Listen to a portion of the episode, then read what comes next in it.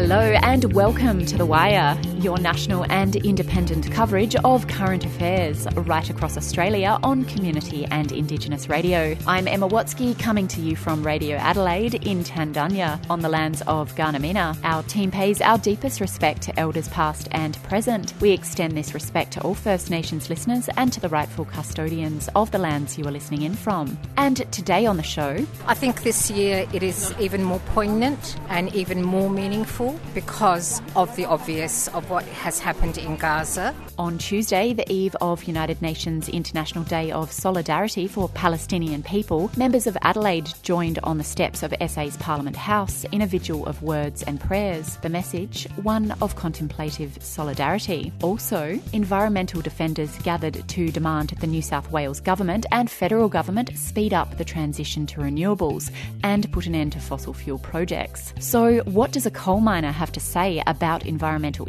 impacts following four decades in the coal mining industry? And later in the show, In addition to that national code, there is the proposed new National Student Ombudsman, and that would give students a viable complaints process and complaints handling body to go to. Recent data shows 275 sexual assaults per week occur within a university context. But an advocate from End Rape on Campus says the draft action plan addressing gender based violence in higher education, released last week, could have the potential to be transformative to students and victim survivors. We'll have this and more for you over the next half hour. We're on air across Australia thanks to the Community Radio Network and the support from the Community Broadcasting Foundation. To begin, today is the first day of the major international climate summit, COP28. World leaders will meet in Dubai to discuss how to reduce emissions. Today, Australia's Energy Minister Chris Bowen delivered his annual climate report in Parliament. He says Australia is within striking distance of reaching our 2030 target of a 43% reduction in emissions. But he says there is still a long road ahead and more needs to be done. Transport is Australia's second largest source of emissions and the fastest growing. Electric Vehicles Council CEO Behyad Jafari says switching to EVs and reducing emissions from petrol vehicles must be a key pillar of the world's transition to net zero. He spoke to political correspondent for National Radio News and the Community Radio Network, Amanda Kopp. Today is the International Climate Conference COP28, the first day it starts today. Where does Australia sit when it comes to transport emissions specifically and electric vehicles policy at the moment? Are, are we meeting our goals when it comes to those things? So Australia's emissions reductions targets for 2030 are around 43% reduction. Um, so far, every year, transport emissions are continuing to go up. So very far, we're very far away from meeting a you know an equal target of a 43% reduction in transports. Uh, it's other sectors needing to do the heavy lifting to make up for the fact that not only are we not cutting emissions, emissions are actually going up uh, in transport. It's the fastest growing sector. And at this rate, by 2030, it's expected to be our largest source of emissions as a nation as well. And why are they going up? In Australia, there are some pretty fundamental pieces of policies and regulations that haven't been brought into effect. The key one federal government's working on right now is called a fuel efficiency standard. These are standards that everyone else in the developed world has. They apply to the sale of new cars into your market. And by Australia not having them, some car companies have been very clear that Australians are being treated as a dumping ground for more inefficient vehicles than the like for like vehicle that you can get overseas. So what that looks like today is the average driver in Australia, the average motorist is driving a car that needs about 20% more fuel than a similar car would in the USA. So people are paying around $5,000 a year in petrol costs. That would be $1,000 cheaper if we just had the same type of standards as those that already exist in the USA, which is a country that has pretty poor standards compared to other places like Europe. And uh, while the federal government's developing these fuel efficiency standards, that today the government's climate statement makes it very clear that Australia won't meet its 2030 targets until these, if these standards are not brought into place really quite immediately. They need to start doing their job right away. COP28 is often a place uh, where governments will come to the table with new policies, with new goals when it comes to emissions reductions. You've mentioned one there with fuel efficiency standards, but what should the government be doing to increase the take up of EVs specifically here in Australia? There are a few really key measures. I mean, we've said a few times in the past that Australia is behind a lot of comparable countries around the world. So one of the benefits of being behind is we know what works because we can look at the people in front of us. And what we have had in a federal respect and in some states is some financial incentives to help encourage people which if you're going to go buy a new car, buy an electric one rather than a petrol and diesel one. That continued investment in rolling out charging infrastructure across the country. So a few schemes that are already underway. As I said, the sort of key missing piece of the puzzle uh, are these fuel efficiency standards as well. Really, ideally, what you want is all of them working in concert together. Um, now, I think, at least just from talking to various people in my life, there is still some hesitancy for people buying electric vehicles. You know, often people have range anxiety, often the cost is too high. Um, but from your perspective, why should people be driving EVs or why should people be buying EVs? Yeah, I think people's concerns around range certainly comes up a lot. There's something I hear about several times a day. Um, I think the first good message that I can tell people is that in our experience, people are most worried about the range of their batteries and where they're going to recharge it in the weeks before they buy an electric vehicle. And once they own one, they actually see that you don't really need to think twice about it. There, it is a pretty natural logical solution. People think that there's going to be an additional hassle with recharging your car with an electric car. And then they very quickly learn actually it's actually more convenient because you get to recharge as your car sits there overnight. You know, you don't need to go to go to a petrol station. That concern people are feeling isn't unreasonable. This is something new, and like every time something is new, uh, you know, you're going to want that extra assurance. So do tell people go ahead and do the research on when where public charging stations are. In the meantime, there are a few other things like needing more options of electric vehicles for people to choose from, whether that's at lower prices or just different ones. You know, people have different tastes. And the good news for us there is that we're not sitting around waiting for people to invent those cars. They already exist. Our big challenge in Australia is we need to convince these companies to put them on ships and bring them here and make them available to Australian consumers. And that's the part that's in our hands. Electric Vehicles Council CEO Behyad Jafari speaking with Amanda Kopp.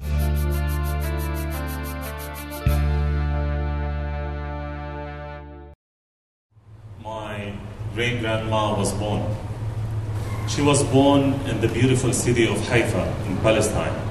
Same as Palestine, Haifa was beautiful. People clutching candles lined the steps of South Australia's Parliament House on Tuesday night, the eve of the United Nations International Day of Solidarity for Palestinian People. As many gathered in an outpouring of grief to share words and prayers, the vigil delivered a clear message one of contemplative unity for people in Palestine and Gaza. November 29 marks the anniversary of the General Assembly's endorsement of the 1947 Partition Resolution, which authorised two states, Israel and Palestine. On this day, the United Nations urges the international community to consider the unresolved of Palestine, renewing calls for their rights to freedom, sovereignty, and independence from Israeli occupation. Light MP Tony Piccolo, who attended the vigil, said the state government was set to put a motion of solidarity for the Palestinian people to the South Australian House of Assembly. Well, I think the first thing the, the communities want, want to know that we actually are listening and, and hear their grief. And so tomorrow there'll be a motion moved in state parliament will be the first parliament in, in, Australia to move a motion at this time. And hopefully that get passed and just convey to the Palestinian community we need to engage, we need to talk, and we need to make sure they understand that we will will stand up for them. I think it's important that we find ways to last in peace. Ultimately, we have to find peace and a just peace for, for the Middle East, for both the Israelis and the Palestinians. All this conflict has done has made things worse, created more trauma, radicalised people both in Israel and Palestine. What, what world leaders need to do is find words and processes to bring a, a lasting peace to the area. Australian Friends of Palestine Association chairperson Krista Christakis said events like the vigil are important to bring members of the community together. AFOPA has been advocating for justice and for a free Palestine since 2004. Along the way, we've had many events to both support Palestinians in a free Palestine, also to educate the public and inform the public about the reality of Palestine. it was very important at this moment to bring together people from all walks of life to share the enormous amount of grief that is in the community with each other and to be able to mourn these victims of the Israeli massacres in Gaza. Tomorrow is the United Nations International Day of Solidarity of Palestinian People. What does that mean at this time? The International Day of Solidarity with the Palestinian People was inaugurated by the UN in 1977 in recognition of the plight of the Palestinians with the creation of the State of Israel in 1948. I think this year it is even more poignant and even more meaningful because of the obvious of what has happened in Gaza, the war on people in Gaza by Israel. And what do you need the state government to do at this point? I think what we heard loud and clear is that there is an imbalance between both the Australian government and the state government support of Israel and Palestine. The lighting up of Parliament House in Israeli colours, no one is objecting to that. But the people here tonight and the Palestinian community all around Australia and in South Australia, and not only the Palestinian community, look around, people from all walks of life, all ages, want to see that our governments are not biased towards Israel. They want to know that a Palestinian life, the life of a Palestinian child, is equal to the, life of an Israeli child, an Israeli woman, or any other child in the world, a child in Australia. What people are asking for is leadership. And this discourse on balance is just ridiculous. You have an occupier and an occupied. There is no symmetry there, there is no balance.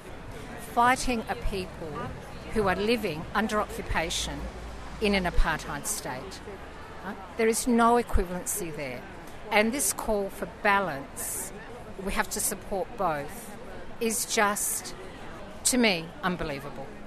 What we've seen in the last uh, seven weeks in the Australian Friends of Palestine, our premises in Frome Street, is an enormous outpouring of support for Palestine and for us as an association. I have honestly never seen anything like this in our uh, 10, 15 years that you know we've had that shop front. Uh, my name is Lulu. And why did you come here tonight? You know, like I get a bus for three hours just to attend to these events because I've been knowing that Palestinians really need our voice right now, and social media really make a big difference to the uh, the whole thing. Uh, my name is Fatima. So it's to show our solidarity to Palestinians which kill from Israeli military. It's really sad and it's like um, genocide for them because it's not a war. It's the war is apple to apple, like military with military. But this is military with innocent uh, civilians. Here, I would like to uh, address my solidarity and my sadness and support them.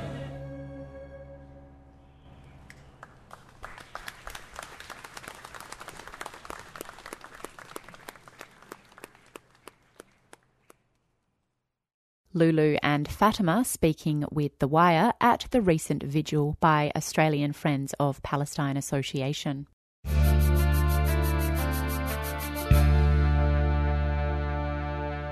What has been termed as one of the biggest climate protests in the nation's history took place in Newcastle this week. Environmental defenders gathered to demand the New South Wales government and federal government speed up the transition from fossil fuel projects to renewables. The protest, organised by a group Rising Tide, also wants the export of coal to finish. Howard Grant is a coal mine worker and following four decades in the industry, says the change needs to happen now. The Wire contributor from River FM, Sean O'Shaughnessy, started asking Howard how he ended up speaking at the anti coal rally. Uh, look, it's it's been an interesting journey, but um, uh, yeah, look, I grew up in the Illawarra, and as a kid, surfing on those beaches and riding out to the rainforest on the Illawarra escarpment, you know, that was a, a massive part of my life, and so you know, that's my background. That sort of underpins who I am. And then, sort of, in around about 1981, you know, I left school and I had, you know, the message for me was you had to get a job. and and that's what I did. I ended up getting a job at uh, Appin Colliery, which is uh, where I started my career at Appin Colliery uh, in 1981, 43 years ago. Uh, a lot of blokes uh, in the Illawarra, that's what they did. They got, got out of school and into the collieries. Uh, they're uh, they're a pretty straight shooting bunch. What do what do your coal mining mates think about what you're saying about coal now? Uh, look, it's an interesting question. It's it's been a journey for me, and initially, you know, five years when I become sensitive to and aware of the need for change, you know, a lot of guys sort of piled on my opinion if I, ever I spoke. Would become aware of my thoughts. They sort of were, were pretty reactive. It was it was a bit harsh, but look, the good news is that more miners these days are now aware of the, the broader need for change. I think we're all aware. We all see the impacts of climate change around us. Um, you know, the 1920 fires, the rain, the intensity of the rain, which is gouging out our rivers and creeks. I think everyone's becoming aware of the impacts of burning fossil fuel. What do you think the solution is then? Uh, you know, balancing the interests of the whole world and the and the, the climate and the, the ecologies that are threatened by the, uh, the, the the climate emergency and and those miners. Yeah, and, and that's what I like to speak to. You know, I'm a coal miner, I've been in the industry 43 years. I absolutely understand my ob- obligations to mine workers and, and looking for a practical solution to all of this. At the end of the day, that solution is, part of that solution is, is no new fossil fuel projects. It's a bit of a nuanced message because it gets drowned out in this idea that we want to shut an industry down overnight and that's what I want to try and communicate. It's not about shutting down an industry; it's about a transition, and, and that part of that is is no new fossil fuel projects. So, coal mines projects that are already open or on foot. Um, you know, look, a coal mine has a life of 30 years, and so I believe that there's plenty of projects already open on foot to support coal miners. I've only ever been a coal miner. It's the only thing I know what to do understand their anxiety, but I, I tend to have, I'm confident there's projects already open that will support those families, those people into the future in this transition. Mm. So, what are we calling for then? What's the what's that transition going to look like for those coal miners? What do you think? How, how is that going to be done? It's an absolutely good question and the most relevant question for today for mine workers today. And my my sort of I, I can't speak for everything there, but look, at the end of the day, let's be honest with mine workers. Let's let's as mine workers, let's be a part of that conversation. Let's broaden our outlook and our thinking and the information we get so that we can make decisions for ourselves and for our families and adapt to those changing circumstances which are going to take place over you know what time frame that's the question is it is it 5 years is it 10 years. I don't know the answer to that, but there is time and, and we need to make ourselves aware of the circumstances and be a part of the conversation. So you you were uh, speaking uh, about the parts per million in the atmosphere of CO2, and, and you, you started out as a coal miner, and it was 300 parts per million. You were doing testing around the mines, is that right? And you found the the, the, the, the alarming levels. Is that, is that one of the things that triggered you? Um, not quite that, but look, it was part of my job that I had every day continuously, more or less, I had to be aware of the gas levels of different gases in the mine, which included CO2 and methane. I was acutely aware of the level of CO2 in the atmosphere at the time of my employment, which was 300 parts per million. It was part of my job. I was trained to detect that gas. And look, at the end of the day, it wasn't that which made me sensitive to the issue. It was an international broadcast which told me that the level had was now 420 parts per million, which totally surprised me because my indoctrination, my uh, exposure to the industry was it was 300. So I was totally surprised at that change and it sort of made me a bit angry that you know the people that I relied upon to keep me informed, which was the government, hadn't kept me informed of this change. Protester and coal mine worker Howard Grant speaking with River FM's Sean O'Shannessy.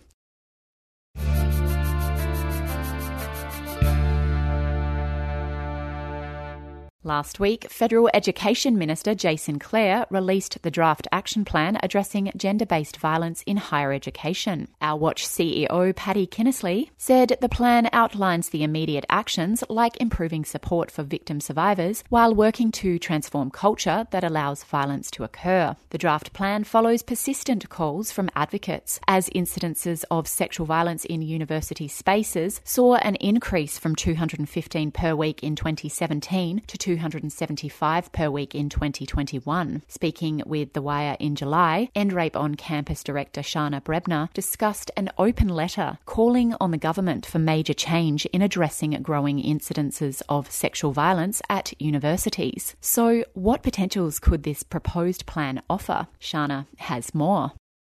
We think the plan has the potential to be transformative for students and victim survivors, and that it will finally disrupt the systems that have allowed universities and residences to push this issue under the rug for decades. And what's the main message that you think has come out of the draft plan? For me, the really key message and the most important part of this entire process has been the action plan shows us that the government, the Department of Education, they're listening and they believe survivors, and that's huge. The overarching message is that university responses have not been good enough and that it's time for unis to do better. When we last spoke, many advocates, including your organisation, were calling for an independent oversight body to improve accountability and transparency. Accountability has been included in the draft action plan. How much of a game changer could this be? The accountability piece for me is really the key thing of what we were looking for in the action plan. It's been very, very apparent that the current federal education regulator, higher education regulator in TEQSA, has completely failed. They've been just an absolute dismal failure when it comes to holding providers accountable for student safety. To see these new mechanisms built into the proposed plan is the thing we need. We know that universities will not act unless they're made to.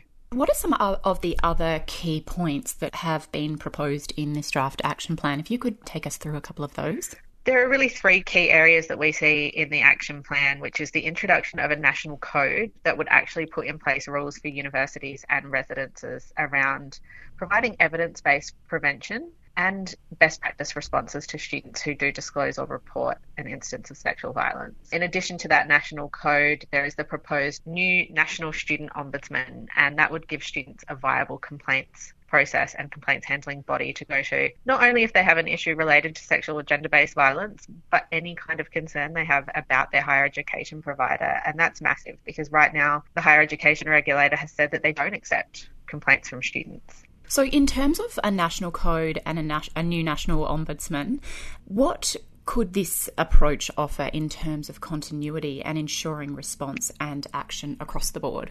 What it could offer is the chance for all students to have the same experience when it comes to prevention efforts. We've seen really uneven approaches to prevention education across the higher education sector, and we've seen really uneven approaches to response when students are going to report an incident of sexual violence. This plan, having a federal approach, means that it would no longer be a postcode lottery for students. Where you attend university would no longer determine the level of response that you get. It became apparent that the Change the Course report of 2017 revealed that 215 people per week at that time were experiencing sexual assault in university settings. The 2021 National Student Safety Survey showed 275 assaults per week on campus within a uni context. Just how concerning is the problem right now? It's hugely concerning, and what we're seeing on university campuses at the moment are students who have missed out on certain parts of their education because of the pandemic lockdowns, and part of that education was violence prevention education, respectful relationship education. So we have these cohorts of students moving into our university communities who have missed out on that altogether, and that's something that just we haven't seen the gap addressed, and we need to desperately. In terms of the, the possible solutions that this, this draft action plan could offer, do you think those solutions will be adequate moving into the future? We think they will be provided this plan is implemented in full. It can't be something that is implemented in, in any sort of piecemeal way. Each part of this plan interacts with other parts. None of them will do what they need to do unless the plan is implemented in full. What are some of the main comments that you've heard about this proposed draft action plan from the community of student safety advocates? what we've seen is just an enormous amount of relief because students have been advocating to have this issue addressed for decades. We just haven't ever been able to get it across the line. And student safety advocates have felt incredibly heard and have had their input valued throughout this entire process. End Rape on Campus Director Sharna Bremner speaking with The Wire. And unfortunately, that's the end of the show today. Thanks so much for listening. The Wire is a co production between 2SER in Gadigal, Sydney, 3 Triple Z in Naarm, Melbourne, 4 Triple Z, and Radio 4EB in Meanjin, Brisbane, and Radio Adelaide with the great support of the Community Broadcasting Foundation and the Community Radio Network. Remember, you can check out our stories at thewire.org.au and follow us on Facebook and X. I'm Emma Watsky, coming to you from Radio Adelaide in Tandanya, Adelaide. Thanks so much for your company, and we'll see you next time on The Wire.